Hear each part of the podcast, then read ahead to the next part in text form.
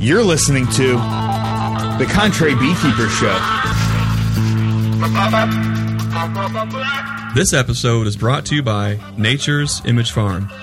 If you're interested in nucs, packages, queens, or supplies, visit us on the web at naturesimagefarm.com. Do you want to help support the show? Follow us, Dan and Christie, on Facebook and Instagram at Red Dog Ranch. Do you need a logo, graphic, or web design? Check out Blask Media on Facebook and Instagram. Now, on to the show. We're here in the shop, and today we're going to talk a little bit about what has been going on this year in the bee yards. What are we doing? Where are we going? How come this year has been so good? What is the price we're going to have to pay?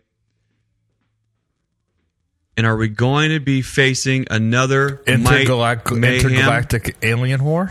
intergalactic alien war Yes. from the lizard people? and the Greys. Are we waiting for the elite force from the Planet X Nibiru to show up to save us all? I'm pretty sure it's the Illuminati that save us all.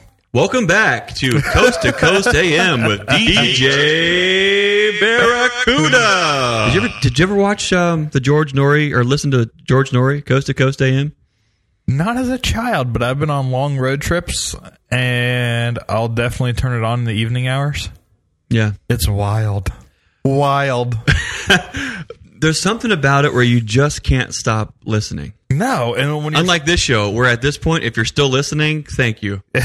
Dan's mom. yes, very much so. But we're five more minutes in, and she'll be asleep again. Yeah. So,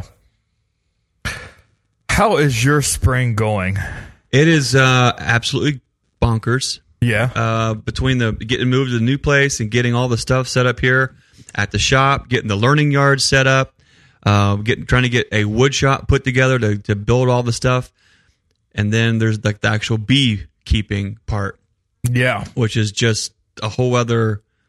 You know, it's one. You know, if you're a beekeeper, you end up ha- you need to be uh, some type of a craftsman. You have, you're you also have to be uh, into woodworking. yep. Um, you got to be, of course, into agriculture and farming. Pay attention to all the different types of flowers and weather patterns, and then Moon cycles. moon cycles. You also have to be a fortune teller, Yeah. and try to like see into the future tides. and like see what in the world is going to happen. But I have never seen a spring this good ever. Yeah. I mean, ever. We every now and again we'll get black locust on, but this year it has been, I mean, absolutely nonstop um, since like about the first of April. Um, I mean, there are folks right now who bought packages from us that are literally getting ready to pull off five five gallon buckets of honey Yeah. on a handful of packages. Yeah. But Dan, you're not supposed to pull honey off your first year. It's And- impossible. It's and bees can't bees can't do that dan what i don't understand I, I don't get it either. What i do I'm- know is the bees don't seem to read the same books that the people who tell you what your bees can't do But the real question is, can bees read? My- this is the sound of my mind blowing And uh, re- you ready for this? i'm ready Bees have an understanding of the number zero, but they can't read. So where they learn geometry and math? the anunnaki this this uh secret No, information passed down through the akashic record No, I'm the really trying to figure out. I, I I remember reading an article that bees have a knowledge of the number zero and how to build upon it, and it's one of those wild things that are out there for people that just like to read anything bee related, but where they learn how to do it. I don't know. The more I learn about bees, the more I just accept that I don't know anything about these bees. Yeah, Like eh, they just constantly amaze. Today, uh, you and I were out catching queens, and you saw the coolest thing in the entire world. Wait, which one? Because two things happened to me today that's never happened before. Do tell. So we'll go with the first one that's cool. Uh, I found swarm cells, or, or I want to say they're swarm cells. I found cells because it was a queenless hive. I found cells in the hive, and I went to pull them off, and there was a young virgin queen that just jumped right out onto my finger. Little little baby virgin queen. And then I was like, mama. And I was she like, found old DJ. like Greg, I found a virgin in this hive, and he came over, and he, oh, okay. I go, no, it's on my finger, and that's when you finally set your frame down, came over and looked, and go, yeah, that's a virgin on your finger. and then you found another one. I found another cell, and I was like, huh, I wonder if I'm really lucky today. And I slowly peeled the tip back, and there was a little antenna going back and forth, and they were hours out from hatching because as soon as I peeled that one back too, that one jumped right out, and I was like, hey, you got another queenless hive to throw this in? It's the coolest thing in the world when you see stuff like it and you're working in the yard and like you've gone through, okay, this one needs a queen or this one needs this, da da da da da da. And then you pull a virgin out like that and just boom. Direct release her right into a colony. She dives right in there. Everyone's like, "Oh, cool, we have hope." And they, it's it's it's super cool. There's so many things that you'll hear repeated at bee clubs, um, in books, um, all kind of this stuff that I don't understand where some of this talk comes from. Um, I can understand maybe why it gets repeated, but there are so many things that are hard, fast rules that you can't. Your bees cannot make honey the first year. Do not take honey off your first year. If you ever see any kind of a cell being formed in a hive, then they're going to swarm, and you can't turn it back, and they're going to do it. They're just going to keep making more. Um, all these little we should have an entire show not that we want to talk bad about what some folks are trying to say it's just there are so, there is so much misinformation and beekeeping myths that are put out there that we see here on a daily basis that is absolutely you would say maybe even contrary to what the folks are saying the bees should and shouldn't do. That'd be a really good name of a show. what folks should or shouldn't do? No, the contrary something or another.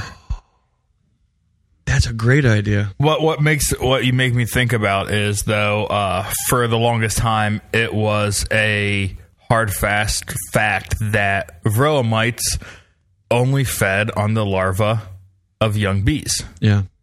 For oh gosh don't quote me on this it was like 40 plus years and then here you have some guy just doing a doctoral thesis paper completely flipped the world upside down because he just proved it says I have a picture of Varroa feeding on the fat body of adult bees.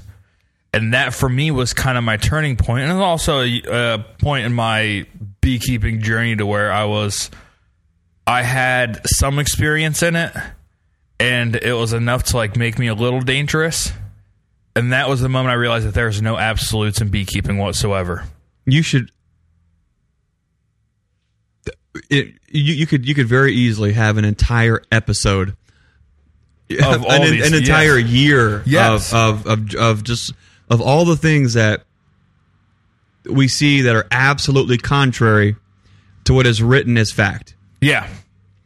I am very leery of uh, of of any book, of um, any speaker, of, of anyone with a YouTube channel that speaks in absolutes Very much so. because there are no absolutes, and especially in beekeeping. Yes. And this came and what what made me really think deeply about it was this came from a a very high academic level that was considered a proven fact. And it's the way that it was. And then here it is overnight, everything flips. And the trouble with these kind of things is when we are trying to rely on the, you can't see me, but in quotes, science of beekeeping and methods and practices, like we get into a lot of trouble really, really fast. Let's be honest. Everybody wants their bees to live. Yeah. We all want to do right by our bees. And trying to figure out why bees are dying and why this and why that is a labyrinth of of a bird's nest of idea and practices that I don't know that you you can ever really untangle by going to one source or Yeah. or a handful of uh, modalities of thinking. But for instance, this whole mite wash thing. Ooh, this is about to get really controversial. Yeah, buddy. I- I'm trying. I'm trying not to have my blood boil with this. But how many of us have done what we think is right by our bees based on what science tells us, what the bee club tells us, what the book tells us? Do this. You know, first it was uh, sugar roll, and then it was windshield wiper fluid, and then it was no, you need a higher test of windshield wiper fluid. No, no, you need a higher grade alcohol, and then no, now you need ninety percent alcohol. No, no, it has to be fresh alcohol with an expiration date of blah blah blah blah blah. And the goalpost keeps getting pushed further and further and further away, and we keep doing the absolute best that we can. And now we have thresholds that say, well, once you have an alcohol wash of two percent, it's time to treat. Okay, cool. And, Well- and here's the, here's the science, and here's the backing, and here's here's all the reasons why because of the mite life cycles, and da da da da da da da da da, and everybody gets on board, and they do that, and their bees still die, and they find out that their bees are dying from mites because they are using the same metrics, they're using the same treatments, and it's not working. And it's absolutely infuriating when you're watching your colonies go downhill doing all the things that you think is right and you're told is right and the science is right and da da da da da until you finally take your beekeeping into your own hands and you find out that oh maybe this line that's being put out there isn't indeed a fact Yeah. I, I I don't think any of this is being pushed as a malice intent or anything like that. I you sure Yeah. Li- lizard people They haven't really Trying gotten big to- into bees though. They're more into beef and pork. oh that's true Yeah. processing plants Yeah. mass cattle deaths Mad cow disease. herb spirals Yeah. Yeah, the what was it? The bird flu. Uh, they're all behind that one. Mm-hmm. No, I, I I don't think any of this is really with like a mouse intent. I think that we are one of the big things I I see is in the B world we're dealing with issues that a lot of times haven't been dealt with before, and now we are getting technology is catching up to a place to where we're able to find out more information in such a rapid rate whether it's the laboratory side of it or the just public consumption side of it. And i think everyone's trying at least to do best with the knowledge they have at hand at sometimes some people can be lagging behind with it or some and i know some cases they're just set in their ways and it kind of makes me think of the Dawn dish soap. are you trying to get me fired up dan And i was just cooling off yeah, oh yeah. You want me to go get you a box to stand on? but I think This, there, there's not a soapbox big enough for this conversation because it is absolutely infuriating. I well, when was when was Dawn dish soap first actually talked about as a way to count mites? I really didn't. It didn't even come into my to my uh, circle of picking up on the latest and greatest. I don't even think it was until probably I heard about it a lot in this past January, but it would have been Randy Oliver just a year prior. And I brought a bottle of Dawn to the old farm Right. uh, late summer, early fall to try to figure out what it was about this. And that's where things got real. Really real. And I don't think any of this is being pushed with any any hostile intent towards anybody. I think what we're finding with the You Dawn, don't think the 90% rubbing alcohol market, big big ag rubbing alcohol conglomerates are just laughing at us right now as it's killing our I don't I don't their their stocks are going to tank. I don't think I don't think so. I I'm not I'm not saying that there is a a conspiracy with with um, uh, the New World Order that's attacking our bees. What I'm saying and what's so infuriating is that it is so easy to get caught up in the in the the the, the poor mindset of trusting science, of trusting the things that you read, trusting the things that you hear as being gospel truth, Yeah. and, and being too afraid to take the reality of the situation into your own hands, process it through your own eyes, through your own mind, and say, "No, this is not what's going on here," and I'm, i and I'm okay with saying otherwise. Now, have you ever seen like a, a YouTube video or heard someone explain a method to make splits or make queens or things like that, and you just automatically think that's not going to work without trying it? Or that that might not be the best way to do it without trying it? Yeah, um, it it might not be for me. Exactly. So now now to put the shoe on the other foot for you, how many people look and say, Who's this Greg Burns guy and why is he using stuff he stole from his wife's counter or underneath her counter? That's that's a false statement, Dan. I know because I brought it over. Yeah, exactly. Yeah. So you brought me, but you but, brought me the dish soap. but look at it from that because in the real world, no one no one really knows who we are. And at the same token, how do we know that how do people know that our information isn't the same as everyone else's? Do they do they realize that we are trying to do best by the bees? Or is it we're just trying to do best with the knowledge that we have?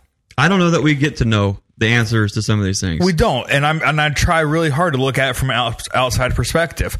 I, I do think that Dawn does better than rubbing alcohol. I can prove it to you. We have it on video, and we've done it multiple times. But it's still a very adolescent theory.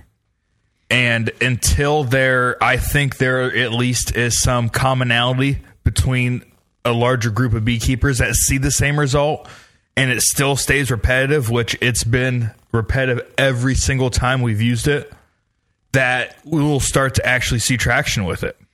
For folks, if you're not aware what we're talking about, and if you're wondering on why these hillbillies are getting so worked up over Dawn dish soap and, and rubbing alcohol, this is a big deal. Massive, massive deal. It's a big deal because when we are trying to treat our bees, we need to come up with a baseline first to say, hey, our bees are in this condition right now at this point in time. Okay, so in the past, we've used 90% rubbing alcohol to wash the bees, and with a 300 bee sample, we count the mites in the bottom of our wash cup, and it gives us a percentage. For it- it's been recognized for quite a long time that a lot of folks are using the 2% threshold. When we have a 2% of our population of bees is with mites, time to treat before it gets out of hand. now is that two percent number contextual? Because I've I've heard of other places that it's the one percent threshold. In some places, it was 4%. Yes, The threshold it depends. depends, and it's based on the beekeeper. Yes, And also, like if you're in, let's say you're in South Georgia, right? What is it? Two percent now could could probably be very quickly turn into eight percent in four months, yes, or even or even less. Where in Ohio, because of our weather and the way our brood breaks and the, the length of our season, you know, two percent is about the point typically um, where those numbers are based on the exponential growth rate of the mite and their life cycle, the brood cycle of the mite within the brood cycle of where you're keeping bees for the most part. yeah, There's also other areas that might be hot spots for mites and things that we know, okay, this is at this point in time, they're going to exponentially curve and spike and do this and da da da da da da. The problem is 2% was a very conservative number. very. Um, and that is like a lot of folks would say you're kind of treating too early if you're treating at 2%. So we've always tried to treat at 2%, and we're still watching colonies crash. A lot of you've, probably seen the video um, on our YouTube channel at Nature's Image Farm, where it is the alcohol is the mite wash video, alcohol versus Dawn dish soap. And in that video, you can see me process all this information. And it was thanks to a listener who asked us to take a video on how we do a wash. So we did a wash and we thought, hey, Dan just brought over this Dawn Ultra dish soap. You and I were talking about, hey, Randy, Oliver had some information out there? And Yeah. um, if this work, if this works just as good, then why go? Why use alcohol? We were also in the middle of a pandemic, and it was extremely difficult to find rubbing alcohol. And ain't nobody gonna waste some high test hand sanitizer as they're making Exactly. it home to wash bees. It's not Yeah. gonna happen. Not gonna happen. So we thought, okay, cool, let's do that. Let's see what happens. We'll run an A B comparison. Uh, and in the video, you'll see we take bees from the same two frames. We take two frames of bees out of this box, sealed brood and open brood, It's emerging the whole picture of brood. We shake both frames of those bees into a Pro Nuc plastic box. We bump that Pro Nucs down into the corner to where all the bees are kind of jumbled up. And then with our measuring scoop, we take a scoop out and put it into the alcohol wash cup. And we take a scoop out and we put it into the Dawn dish soap wash cup. So bees from the same two frames, from the same corner of the box, sampled at the same time, and watch the video to see what the numbers are. It blew our minds yeah. the Dawn Ultra dish soap had so many more mites in it that when I'm finding it and I'm counting it out, I'm freaking out. You know, if you tell them they're not going to watch the video, I can't remember what the you're really bad were. with these cliffhangers. I know it's it was like 2.8 percent with the alcohol and like I think 7.4 percent, Yeah. some right around there with the Dawn. That's a big deal. Yeah, and for me, it's it's a massive deal. And for me, it's not really about the threshold that I've been told to treat at. Cool, people do whatever you want. I can't stop you from doing you. Great. But for me, I'm getting bad information on when I want to treat. I'm not Right. seeing the full picture. So what are you seeing though? I don't know. Are, I'm seeing bees keep dying through the winter, and when I look, it's every single sign points right to Varroa. Yes. Even when the alcohol washes are showing zero and one percent. Yes. And then we wash the same sample of bees with the Dawn, and it's showing us three to five percent. Yes. The two percent number with alcohol, I think, is bogus. Yes. And I think it is it is way too low of a threshold. If if anything, we need to be using Dawn Ultra dish soap at a two percent threshold. With with with the correlation puts alcohol at 0.5 percent. yeah. So I think if you're going to use alcohol, 0.5 should be the number to, to jump from. Yeah. You do your treatments, then you follow up with another wash to see if it actually worked. What happened in that video? I had two choices. In that video, as I'm thinking, you know, and the camera's on, I either A, I go and abide by the the 2% rule by all of the educated folks in the scientific community says to do, It's not. It's not that. or I don't. It's two percent's been the general rule by everybody.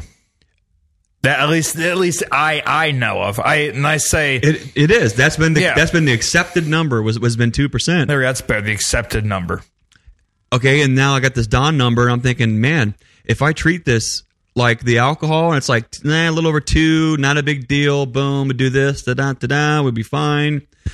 But I decided that inside my heart was howling and my guts were not, were knotted up, and something on the inside said, no, you got to get serious with this. You got to treat this like with your Dawn number. So what did we do? We treated some hives with the Dawn number, and we treated some hives like we would have with the alcohol, the colonies that we treated with both Apiguard and oxalic acid that we used at the same exact time, Yeah. we used the oxalic acid in our Larabi's vaporizer to knock down the phoretic mites. Yeah. Whatever's hanging out on the outside in phoretic, we still want to pop them immediately. So we used that. And then we also put a round of Apiguard on, followed by another round uh, about 10 to 12 days later. When we came back, time got away from us from the rest of that fall. Yeah. In the springtime, the colonies that thrived and survived and were looking good were the ones that still had the treatment shim on and still had the Apiguard card on top of the frames with a little crystal residue of the thymol. What did that tell me? That told me that my mite levels were so high that that extended release from that thymol is probably what knocked the mite load down. Yeah. That's a big deal. Massive. If I would have not have done that, if it, if it, it this is, I'm, I'm not exaggerating. If the if the viewer, the, the the subscriber didn't ask us to take that video, and I didn't find that information right then and there, and decided to course correct when I did, I would have very likely just kept cruising on what I was doing, which would have ended up looking like maybe one round of Apiguard. Yeah. I I personally I don't see it as the the perfect magic bullet by switching to Dawn.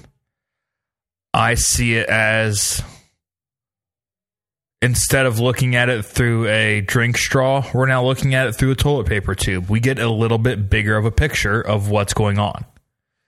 By no means is this the perfect way. Right. Do we know the best way to do it? No. That's the unique thing about the scientific community is it's always asking the question. That's why we have the scientific process for a reason to where you always get better and better and better. Uh I think it's definitely going to be really unique to see how well this year coming up is working with Dawn. And I would like to challenge you to something. If we got like 50 of the little jars, or maybe 100, go through and just do 50 comparisons side by side and actually take real data points on this to see what the difference is between, uh, was it 91% isopropyl alcohol versus Dawn. Here's what's crazy. When I get fired up about these kind of things, You get fired up? is it obvious? I'm, I'm, I'm trying to stay calm, Dan. Your cheeks are rosier than Santa Claus right now. I just I, I'm upset with myself. I'm upset with sometimes feeling like it is not okay to challenge the accepted line on anything. Um, we have always been contrary, but sometimes it's because we're hard headed and we're Yes. stubborn. Um, but sometimes when you don't feel like you know all the details and know all the different things and the nuance between mites and uh, the their their relationship with the honeybees and what that really means and why are they affecting the bees and all the nuance and the details that surround the entire picture, it's very easy to get lost and not feeling like you're confident and taking the correct step a lot of folks also find that even though they have made the right moves last year, it might not be the right move this year for whatever reason. Yeah. Could be uh, product concentration. Um, it could be uh, other things going on, new viruses, uh, different impacts that they actually have um, on the honeybees, and it always keeps us guessing. I think that's what brings a lot of us back every single year. Yeah. is there these bees always keep us on us on our toes. We're always learning. We're always trying to dig in. I think the big take the, the, the takeaway here is not whether or not Dawn dish soap is better than alcohol.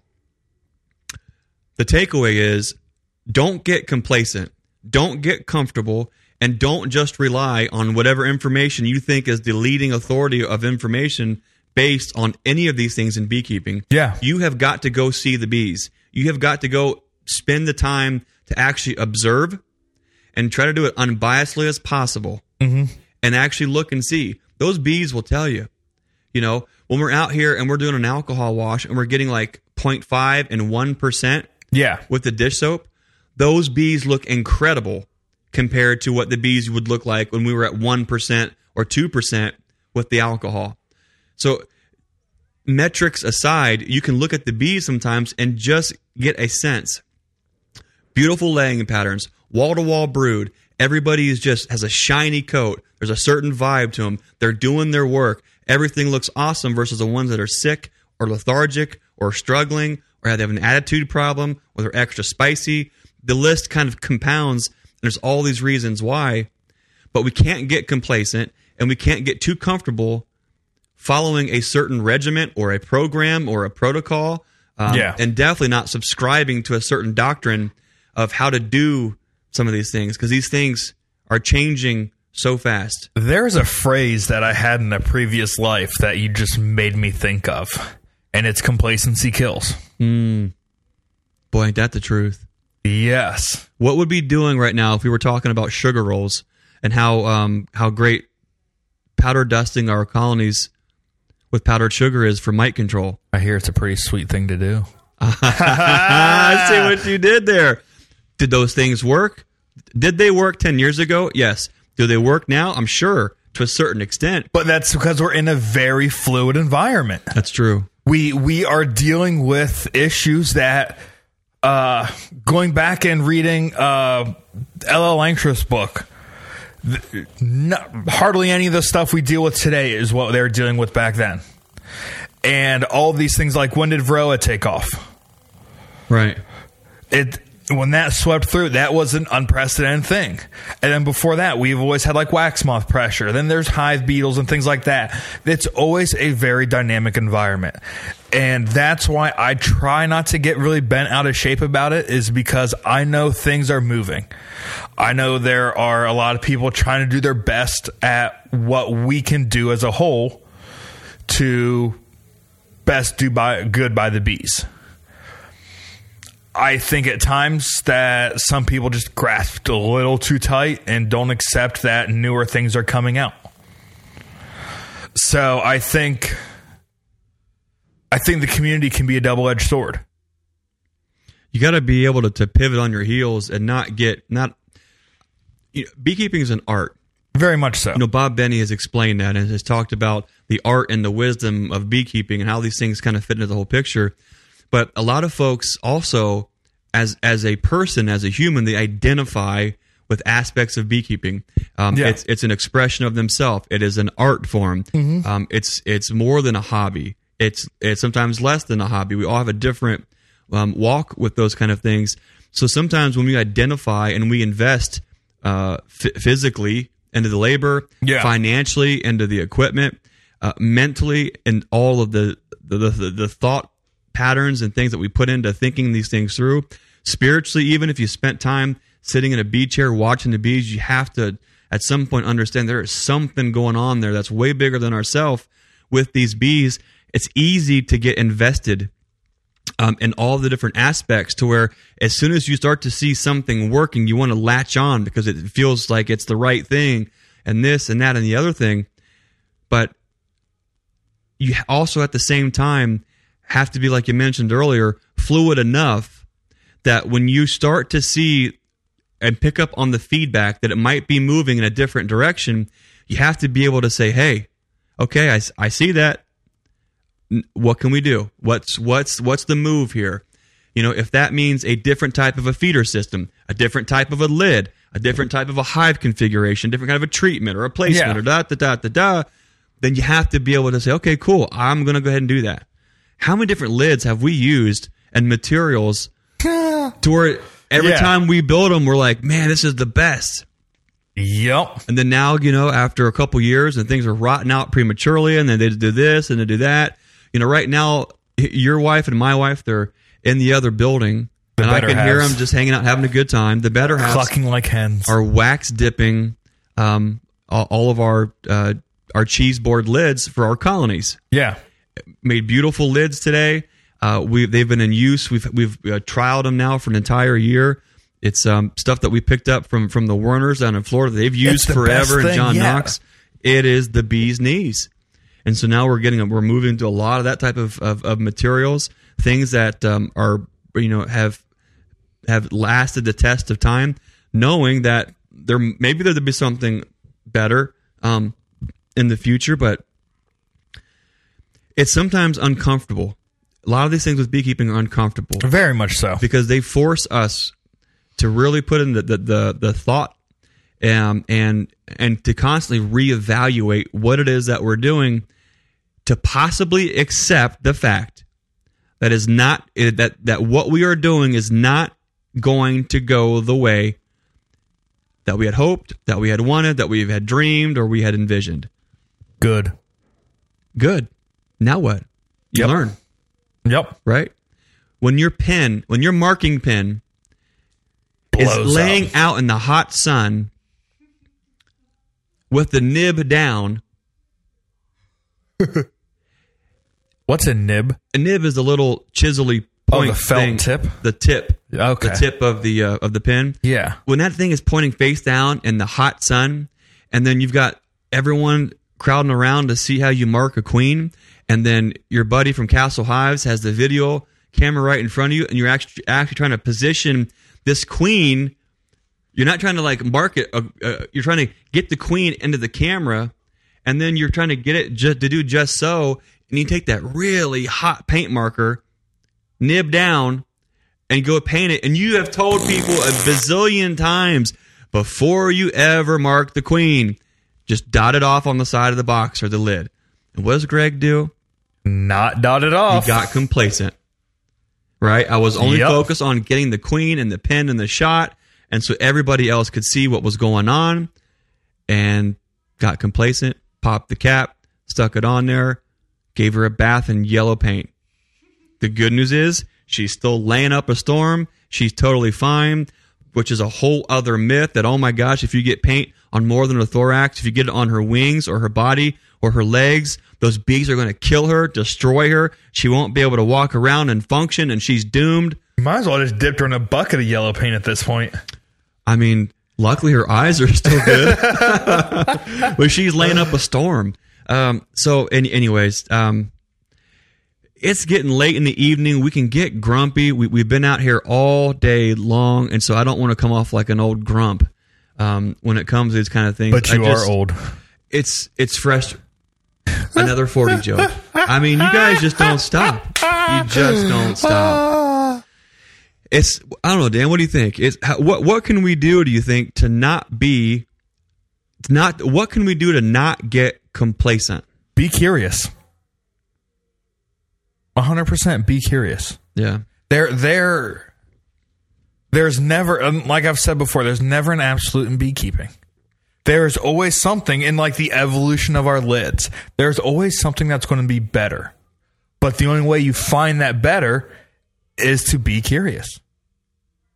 always be of a mind that hey, what if or why is this or Yeah. that? Yeah, because then it just it's a never ending learning process. And if not, I'd still be painting plywood lids, praying that it doesn't completely fold apart on me and just here in a year I'm replacing my lid. right? And it's because I had curiosity. Well, I know this doesn't work. How can I improve on it? Right. And so that went into concrete form boards. Then from there, that went on to dipping form boards. And then now the fourth or fifth version of that, we're, we're doing cheese boards. Curiosity is one of the greatest traits of mankind. And it's one of the things that's brought us so far to where we are. we're, we're, I think you, if you're of of a mind where you're always trying to dig in, do better, improve, then I think you have to be of that mindset. If Is you're it- if you're going to to to really grow, I think as a beekeeper, Is it to improve though? Because for me, it's it's it's laziness. If I build a lid, I want to build one No, lid I- for that hive. you you say that, but we're trying to we're we're in trying to improve our outfit. We're trying to in, im- improve um, our our operation, not necessarily size or scale, but the efficiency. We're trying to in, improve um, where Okay, we're I can- spending our time and efforts. And I can take you on the efficiency one because I when I build something, I want to do it one time and know it'll last a good bit. Yeah, I mean, and I'm not like taking a lid and say, well, if I, uh, you know, bev this at 32 degrees and I bring this back here, then maybe more rain and snow and da da da da. da. No, that's that's not what I, what I mean by improve. We're, we're improving the functionality of something. Yeah. we're trying to find a way that um, we're evaluating the cost um, for the the use of something for the obsolescence is going to be at this point in time. Does it make sense to spend this much money on this kind of a, uh, this kind of a material? You know, what's that going to look like long term? How much weight is that? How does it work on a four way pallet? How does it work on a regular stand or on the Yeah. ground? We're trying to just, I think, in, improve. I'm trying to improve me. I'm Yeah. trying to improve myself as a beekeeper, of course, as a father, as a husband, but trying to, you know, always trying to do better all the time. Dig in, make the improvements where I see opportunities um, to do it. And I think that's, I mean, how else do you and I go from having a couple hives, you know, in the backyard to talking about potentially sending a load of bees to California. Curiosity. That's how we did it. A lot of it for me is can I do it? I'm curious. Push, I'll- you got to push. I, yeah, I'm a naturally curious person. My mother would be chuckling if she didn't fall asleep at the 10 minute mark, but as a little kid, I was a curious person. I remember her retelling the story. I wouldn't know how a camera worked, so I took one apart. She was not really happy. I just took the family 35 millimeter No. camera apart. But it's, I think that's one of my best traits is that I, I know that I'm curious and I'm a tinker. I can't just leave anything alone. That's true. I very much can. I can't sit still either. But that is what I think has really proved me with a lot of success, at least in my own eyes, what I think is success, to where I always want to try to do better. And I always try to do those things that either save me time or save the bees a little bit more. So if it if it falls really into those two criteria, I'm all about it. Right. And, I, and I've tried some really wild stuff, but it's just it's- I don't know what happens. Like if if we uh releasing a virgin into a hive, Right. why? Why'd you do it? Try to fast track the time that it takes to get a colony requeened. I wanted to see what do they do? How do they how do they how do they gather around her? What does she do? Does she dive? Does she run? Is she scared? Do they attack? Are they mean? Do they accept? How she is she going to get in there? How are, is it going to fast track the time frame on a cell? We get this colony queen right even quicker? I and, but I just there's that moment where you it's sometimes it's it's it's a it's so minute in the time frame but you see that thing and for a second you're just stuck like I saw that queen on your hand. Yeah. i took the queen from you. Open up the lid. I put her right on the top bars. And she's you know how virgins are they don't fly but they just they're kind of chilled out and they just walk and crawl and die and i put her in there and she is it was the coolest thing. It was like she's diving off the diving board and going right down into the colony. She just has this archy and she's trying to get in down into the box i just cracked the frame just a little bit and she just gently and gracefully swoops down crawls down and just just dunks herself right into the colony. And the bees are like lovingly surrounding her and you get to see like in that moment the curious mind says what happens when i put the virgin in there? Exactly. but the person is too cautious would say oh no. I don't know what to do. I'm going to have to go watch a youtube video. I'm going to have to go read a book i'm going to have to go I'm, I'm too afraid to lose this virgin queen or i'm too afraid to have this hives do whatever they think they're going to do but for me i'm like cool Yeah. let's crack the lid and see what happens Yeah. or let's run her in the front door, or let's coat her in honey and then run her in the front door, or let's coat her in a yellow paint marker and see if she'll live. I mean, I, you're right. That's there. There is there's there is something curious with beekeeping that you just have to know. You just want to see what happens. And the coolest thing is when you see something happen and then you go to try to repeat it and it happens again and it happens again and then something changes and it didn't happen like it always has Yeah. and then you try to replicate the change and then something else happens and then you realize oh my gosh So you know what you just described right now? The scientific process. i'm not against the scientific process I know you're not, but that that is that is driven by curiosity. I am against the the scientific process of somebody not taking the science into their own hands and doing something with it. exactly. I'm against relying on whatever XYZ college of beekeeping or institute of whatever to say, here's how you do it because we did these studies in our very, very blind placebo test of three colonies in this context, which is totally out of bounds and has nothing to do with you, your bees, and, and why and how you're using the bees. I'm all for is it because it's called citizen science? What, what I'm observational science, field science. I'm all for folks having the courage to go out there and see if all the things that they heard is true. Yeah. To find out that to, to not be afraid to just drop that virgin into a colony, to not be afraid to cut those queen cells out and make a bazillion splits, to not be afraid to get in there and see what the bees are doing, and be of a mind that if something doesn't go the way that you thought it should, good. Exactly. Dig in there and find out why. And that will make you a way better beekeeper when you're learning right there from the bees. Understanding the why of all of it. That's huge. It's massive. That, yes. And we all we all when we first started out, we we knew we had an idea what steps to take at what time of year because that's what we were told. And for me that was the deep dive that started all this was well, okay, well why am I putting on a 1 to 1 syrup in the spring? or why why, is- is it? Or why aren't you putting a one to one syrup on in this? Yeah. Why does it have to be 1 to 1? Is this the best option? Or is it the most convenient just to say aloud? Because depending on some people, was it Bob said like 1.3 to one is the closest uh, you can make to uh, wild nectar. So, why are we doing that? I my second year I ran two to one, probably a very heavy two to one, because well, if they're going to be storing it and eating it, well, why are they going to spend the energy to get the moisture out of it? So it led me down a lot of different paths.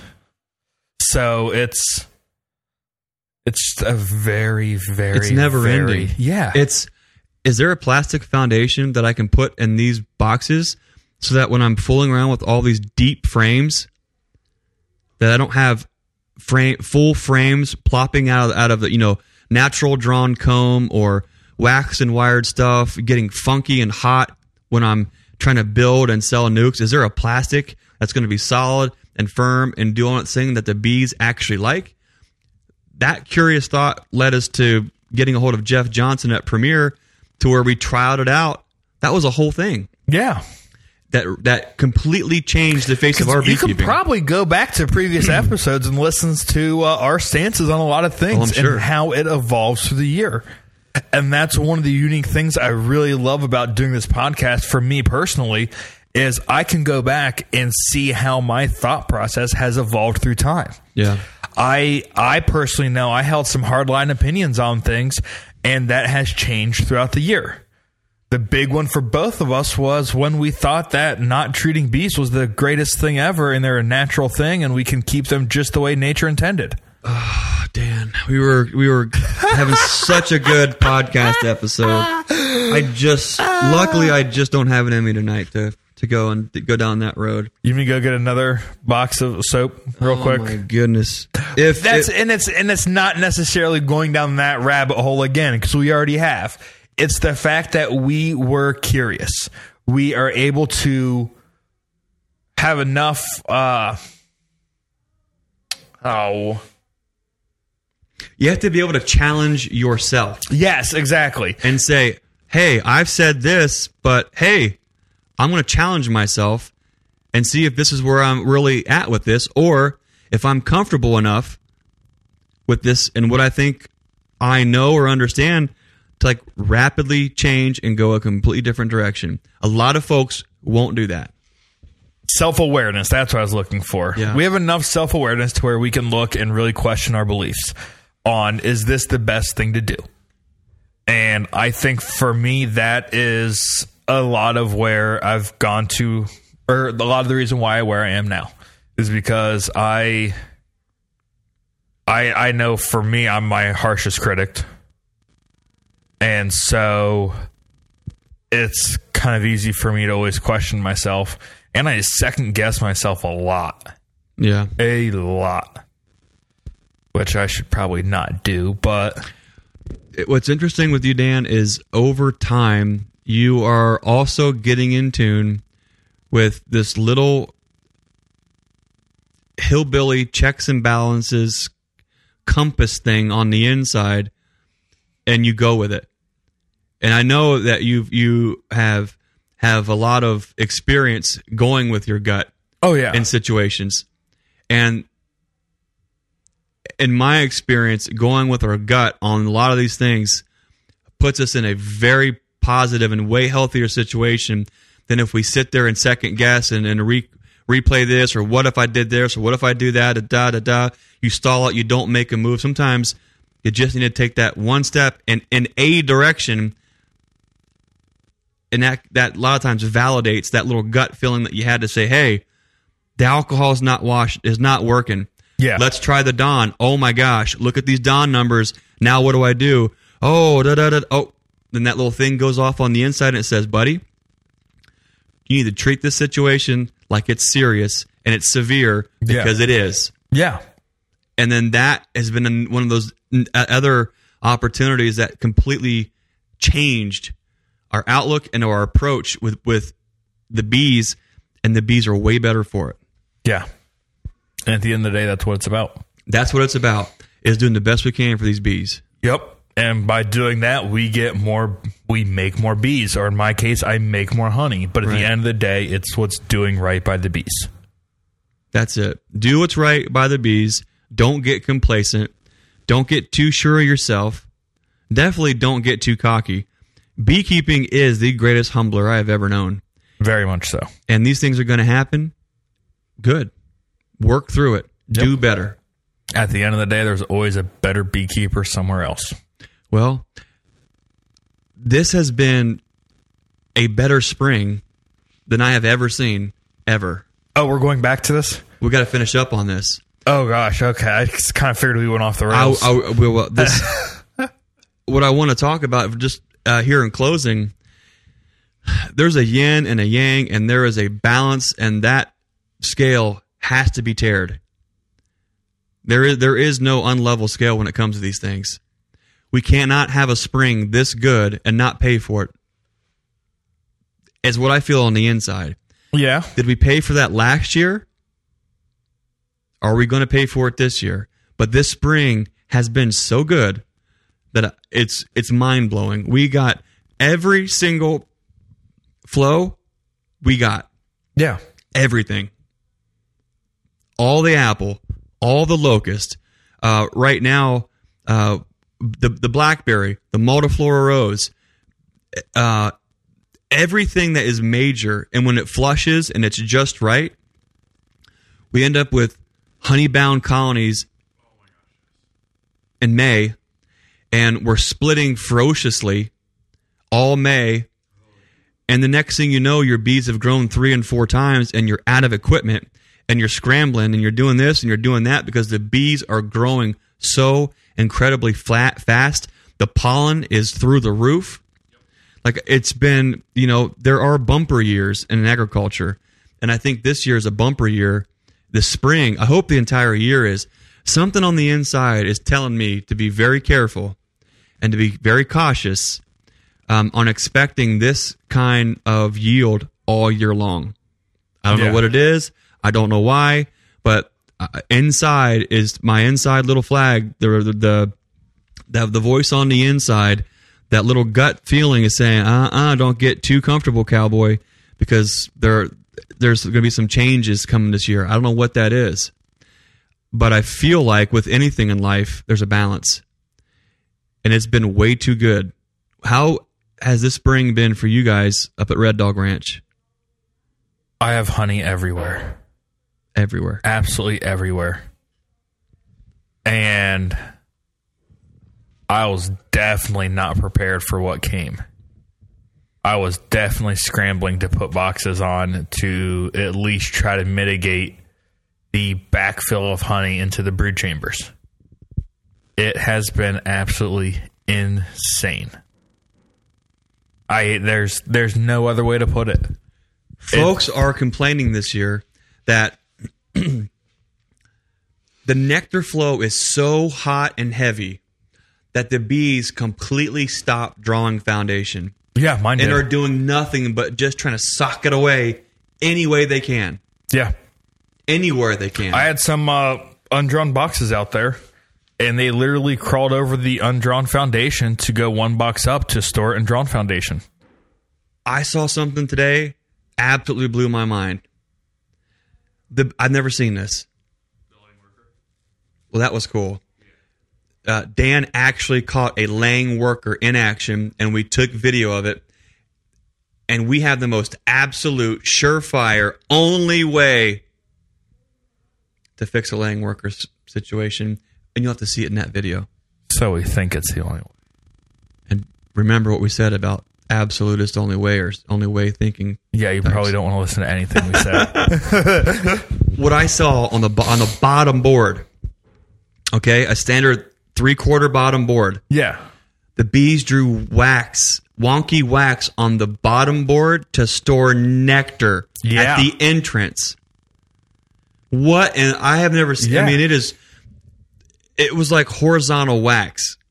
It was the. I mean, goofiest thing I have ever seen on the bottom. Yep.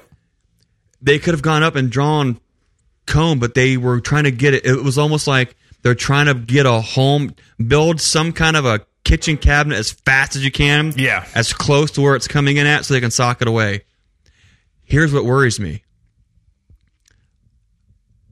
I'm not an alarmist, but it's almost as though it's they're they're they are ferociously socking it away like we're not going like it's going out of style.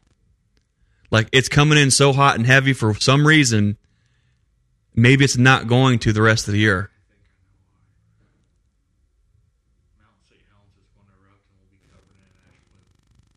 Planet Nibiru is in full bloom as we speak.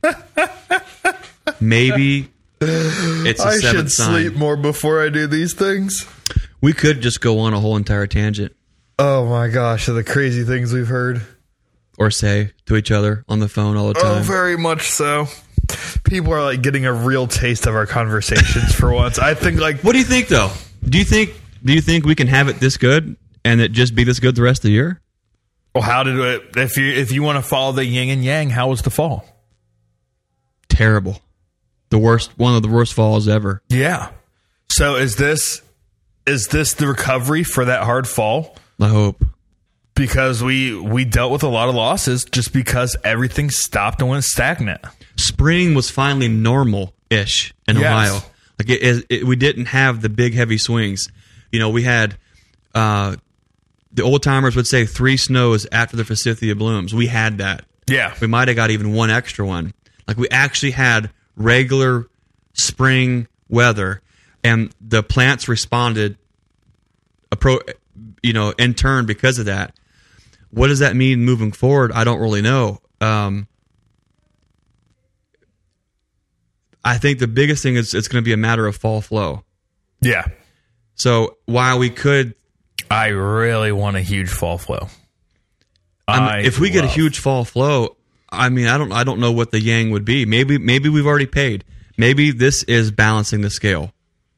Yeah.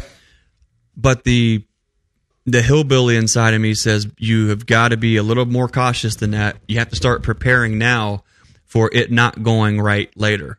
And in my mind, how things would not go right is going to be weather. Yeah. It's going to be we're going to get into a situation where when, when we hit dearth this year, maybe we actually hit dearth. We get some high temps and we get some low rain, uh, and we start not having the typical wildflower run that just kind of keeps things steady. Like maybe we lose all that and we get into July and August to where they really start robbing heavy, and now we're banking on fall. We're banking on goldenrod and the fall flow. Maybe we do or we don't get it. If that's the case, well, what can we do about that? Move to a place that has more goldenrod. Which is I don't know, but we need to find that magical place. Uh, there's uh, there there is there's goldenrod there's goldenrod out right now. The first plants are starting to come up, so it's going to be another what month before that starts to bloom.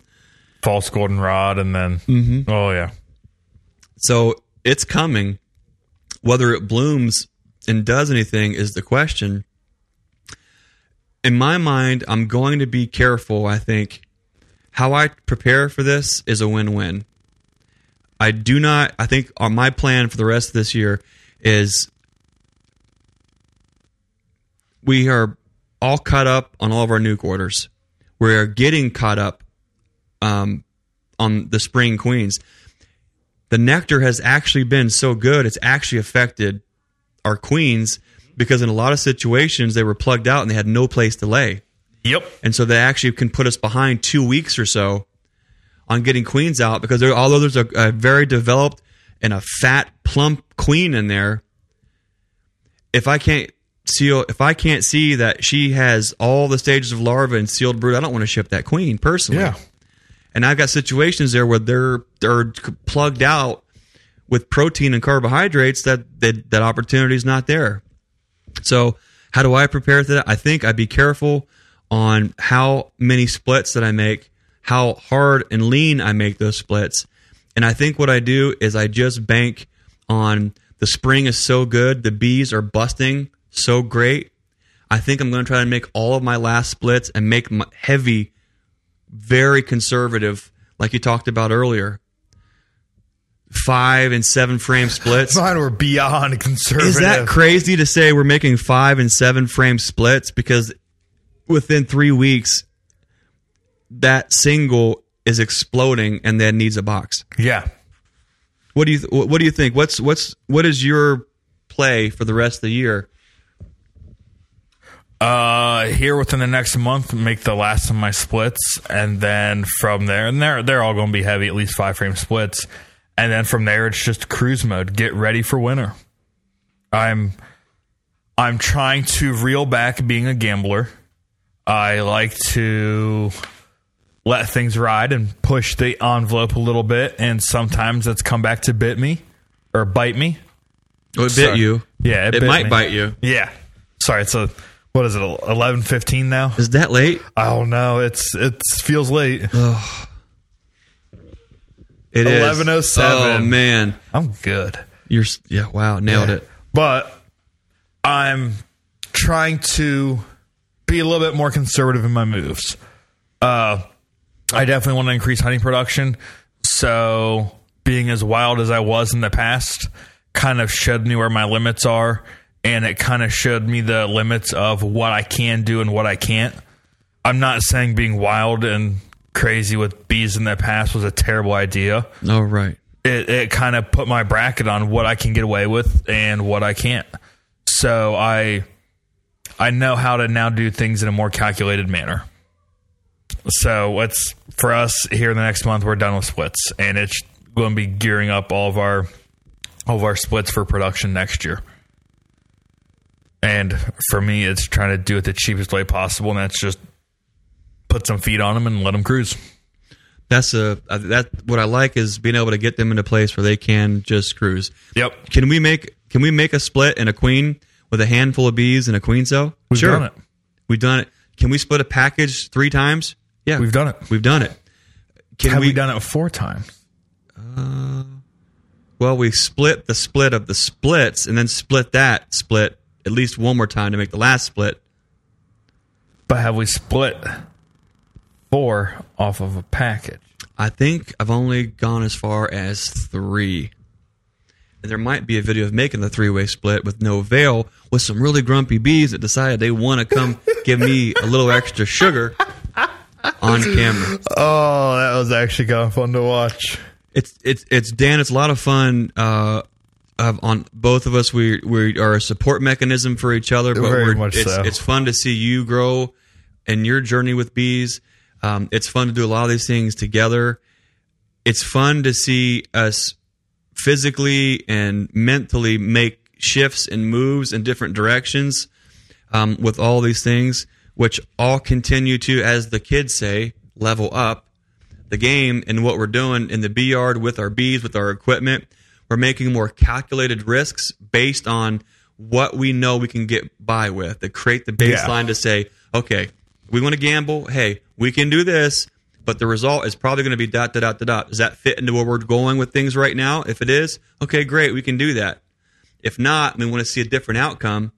Okay, then let's do this. And then we're getting all this new feedback. I think we're finding this weird place where we're not getting cocky, but we're starting to get enough confidence in ourselves to make good choices and that we are comfortable saying, okay, I see this and I see that. So, okay, let's try this. Where a lot of getting going in beekeeping is trying to figure out what in the world am I seeing? It's calculated moves. Yeah, calculated. Because we have enough knowledge to be dangerous. We we can fill in a lot of the blanks on the questions of like previously curiosity. We've done enough dumb stuff to know what happens and we're just now filling in some of the smaller portions. We know how wild we can get in springtime when apple blossoms come on. Right.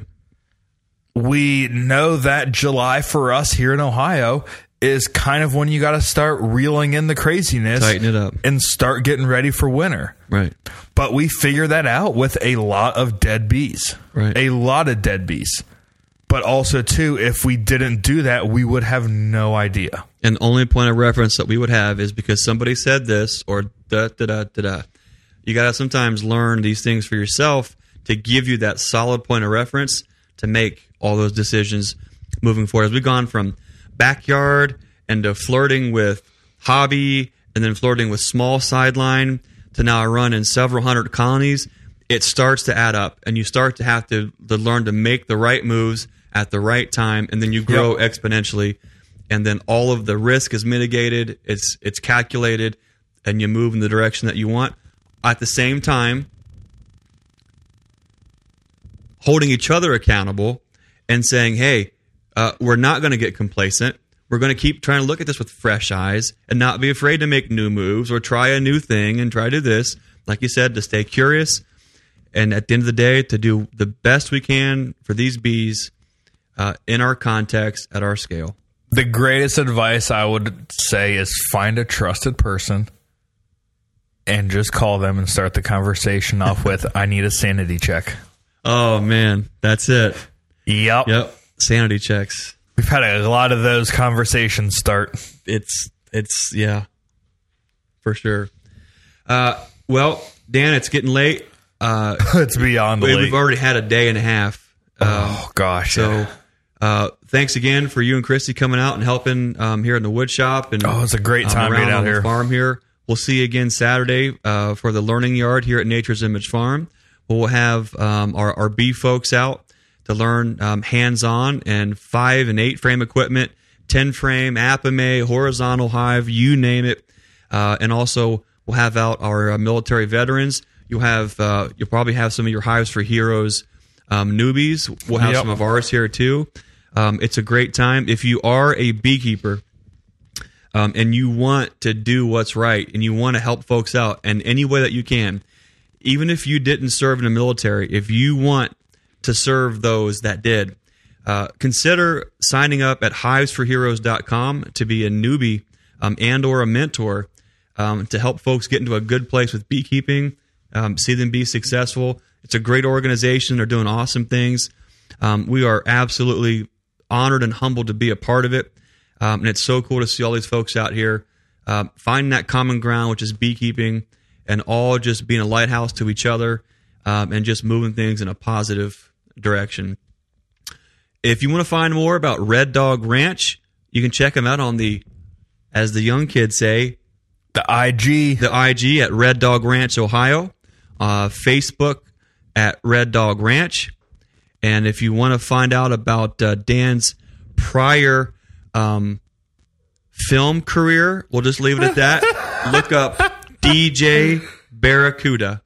DJ Barracuda. God, my mom's going to hate you for that one. Um, we're going to try to uh, try to get some videos out here in the future too. Um, at the Nature's Image Farm YouTube channel. If you want to learn more about uh, what we do there, check it out. Uh, visit us at nature'simagefarm.com if you're interested in one gallon bucket feeders, uh, the feeder plugs, wax dipped hive kits, uh, Robbie's vaporizers, you name it. Uh, we appreciate you guys listening. We appreciate all the years you guys have kind of followed us along too. We've gotten to know so many of you, um, and I think that's one of the most rewarding things about doing this is is making the connections, meeting the people, um, seeing them on the B runs, kind of Oh, seeing them yeah. in life popping up everywhere. Um, it's it's super awesome.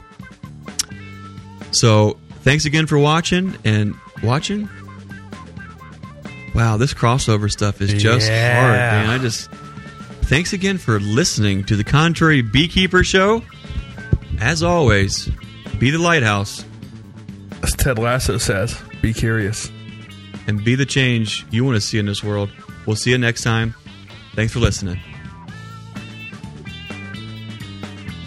recorded in front of a live studio audience. There you go. That's cool. Hey, that'll work. How about that?